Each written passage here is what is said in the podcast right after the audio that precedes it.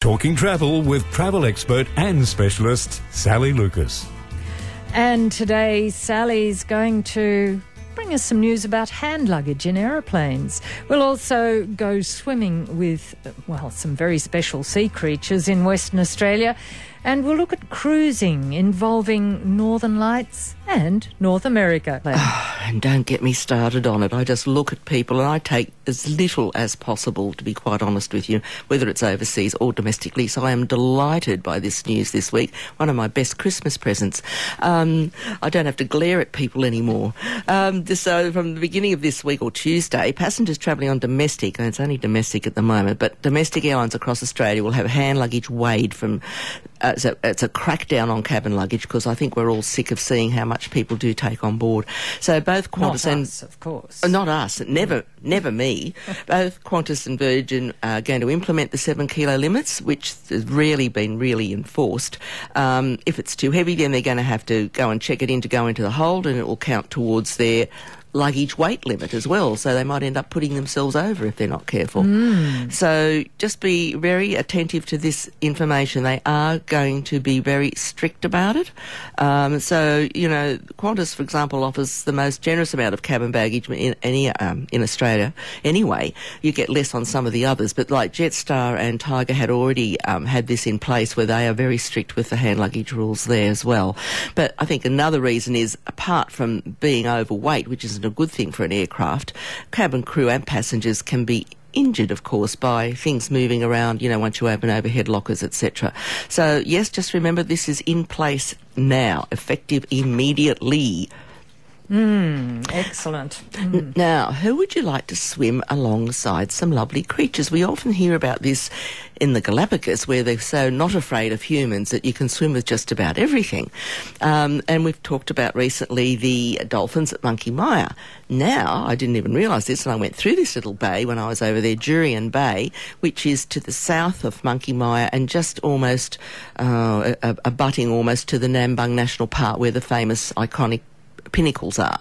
So they've realised now that sea lions like swimming with you as well. So you can now go and swim with these gorgeous little creatures, and um, some of them are quite big, aren't they? Oh well, they are. They can be quite big actually, but apparently they're they're they've sort of got a puppy like nature as well, apparently, and they're very curious towards swimmers. And they've been just observing this through underwater footage. So they've had a couple of the um, new boats over there uh, who have run tours before. They've, they've built a custom built one now with a fiberglass catamaran that takes up to 12 passengers and it has, you know, onboard facilities and also offers they fishing, snorkeling as well. So you can do something else now. So when you're going up the coast, you can not only go and swim with the dolphins, you can go and swim with the sea lions at Jurien Bay whilst you're visiting the Pinnacles. And it's only about a two and a half hour drive north of Perth. So even if you're based in Perth, you could easily go up there and back in a day if you so desired. Yeah. So that is something lovely that we can talk about.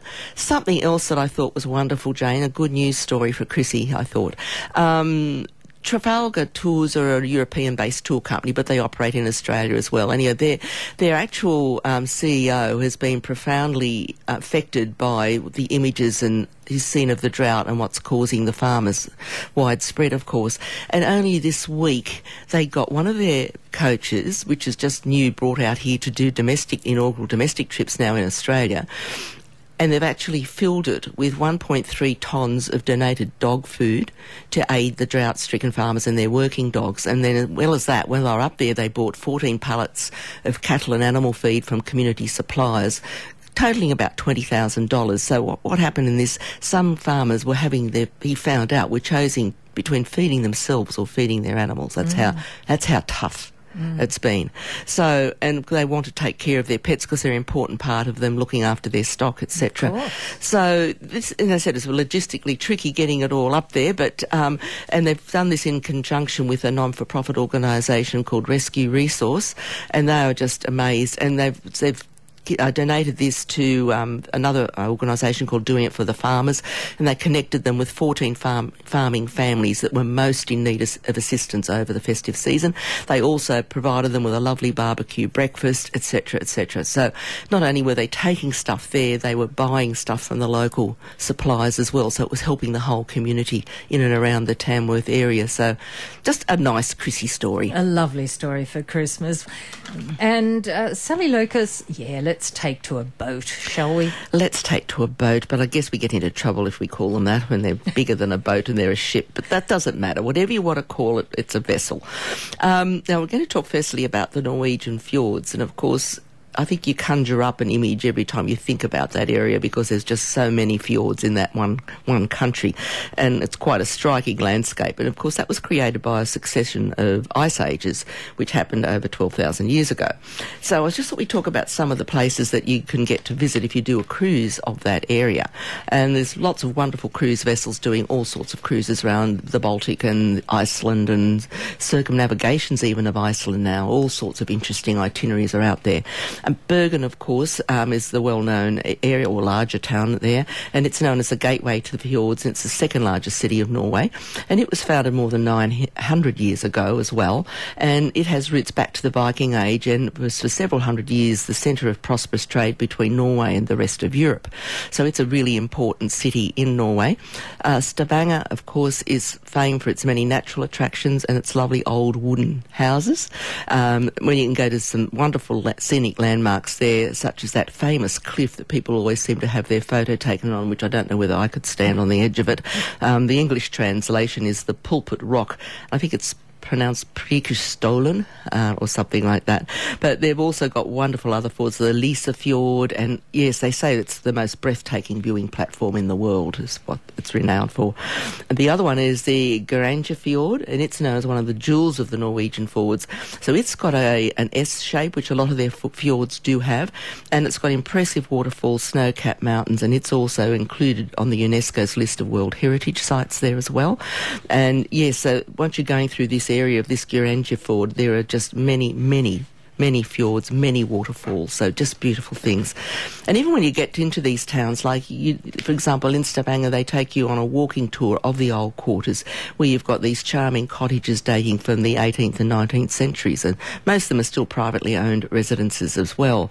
Um, then you can do a journey um, from Flam, where they have this little railway that goes up through spectacular mountainside, um, as well to the, and they go on to the old Viking village of Gudvangen, um, whether I'm pronouncing this correctly, and it overlooks another ford, which is also a UNESCO World Heritage Site, and it's a beautiful inlet that's rated the world's number one natural heritage site by the National Geographic Society. So look, there's so much you can see and do there that you can cover, but there's, an, as I said, an amazing array of cruising companies now are cruising in that area with some fantastic itineraries. So if you haven't yet got to that part of the world, why not do it next year? And maybe why not do it when you see some northern lights, which is usually between around about October, November through to April, if you're mm. thinking of doing that as well. The other area we haven't really talked about much, Jane, with cruising is the American Queen Steamboat Company. We think of it, of course, going down to the southern areas, of course, New Orleans, all around that area, which we've talked about before. But they also do an area of the Northwest, the Pacific Northwest, which is the Columbia and the Snake Rivers, they're called. And these, they say, have got some absolutely awe-inspiring natural beauty that will leave you breathless. Um, they've also got a wonderful wonderful gorge, the Columbia River Gorge there, and it says impressive mountains, vertical canyons, and they said it's just magnificent scenery. It, the gorge, the Columbia Gorge itself, cuts through the Cascade Mountains thanks to the Missoula floods of the last ice age. And at one of the falls, the Multnomah Falls, a snowmelt streams plunge. They're just full of, it's just white, looks fantastic. Plunge over 600 feet in two tiered cascades, cascades rather, down a sheer cliff face. It's actually deeper than the Grand Canyon. And of course, you've got Hell's Canyon as well, which is another dramatic crack in the earth with raging waters, and they do uh, jet boat rides on there as well. And that near Portland, of course, you've got the collapsed volcanic crater of Mount St Helens. And so uh, along the way, though, you see bison, deer, and elk, and they do wine tastings and to stay true to the natural cuisine of the Pacific Northwest. Lovely staterooms on board, something a little different if you're thinking of cruising an area that you might not have thought of before. So that's another pretty area in that northwest part of the United States of America. Okay, Jane. Firstly, Royal Caribbean Line have got a little sale at the moment where you can save up to 50% off for your second guest, get up to $1,000 to spend at sea, and if you book by 16 January, you can get an additional $200 to spend at sea on a range of their Pacific cruises. So there's some good bargains to be had there for sure. Mm. Now, Holidays on Location, this is a, a lovely little company that represents um, independent touring mainly, but they do do some escorted coach touring. They concentrate mainly on Switzerland. So some wonderful itineraries on Switzerland, lovely rail itineraries, but they do go into Germany and the island and into Ireland and the UK as well. So they've got now an available any coach tour of three nights or more. So they do little short ones, you know, little area ones of the around cities and so on. If you book in about pay a deposit by 18 Jan, you can save $100 per tour, and if you pay in full by 28 February, you receive an additional um, rebate of $100. So that's mm. worthwhile considering as well. We're talking cruising today, so this is um, some limited cabins are left on this wonderful itinerary. It's a Scandinavia and Russian Serenade, it's called. Now, this is valid until the 31st of December on sale.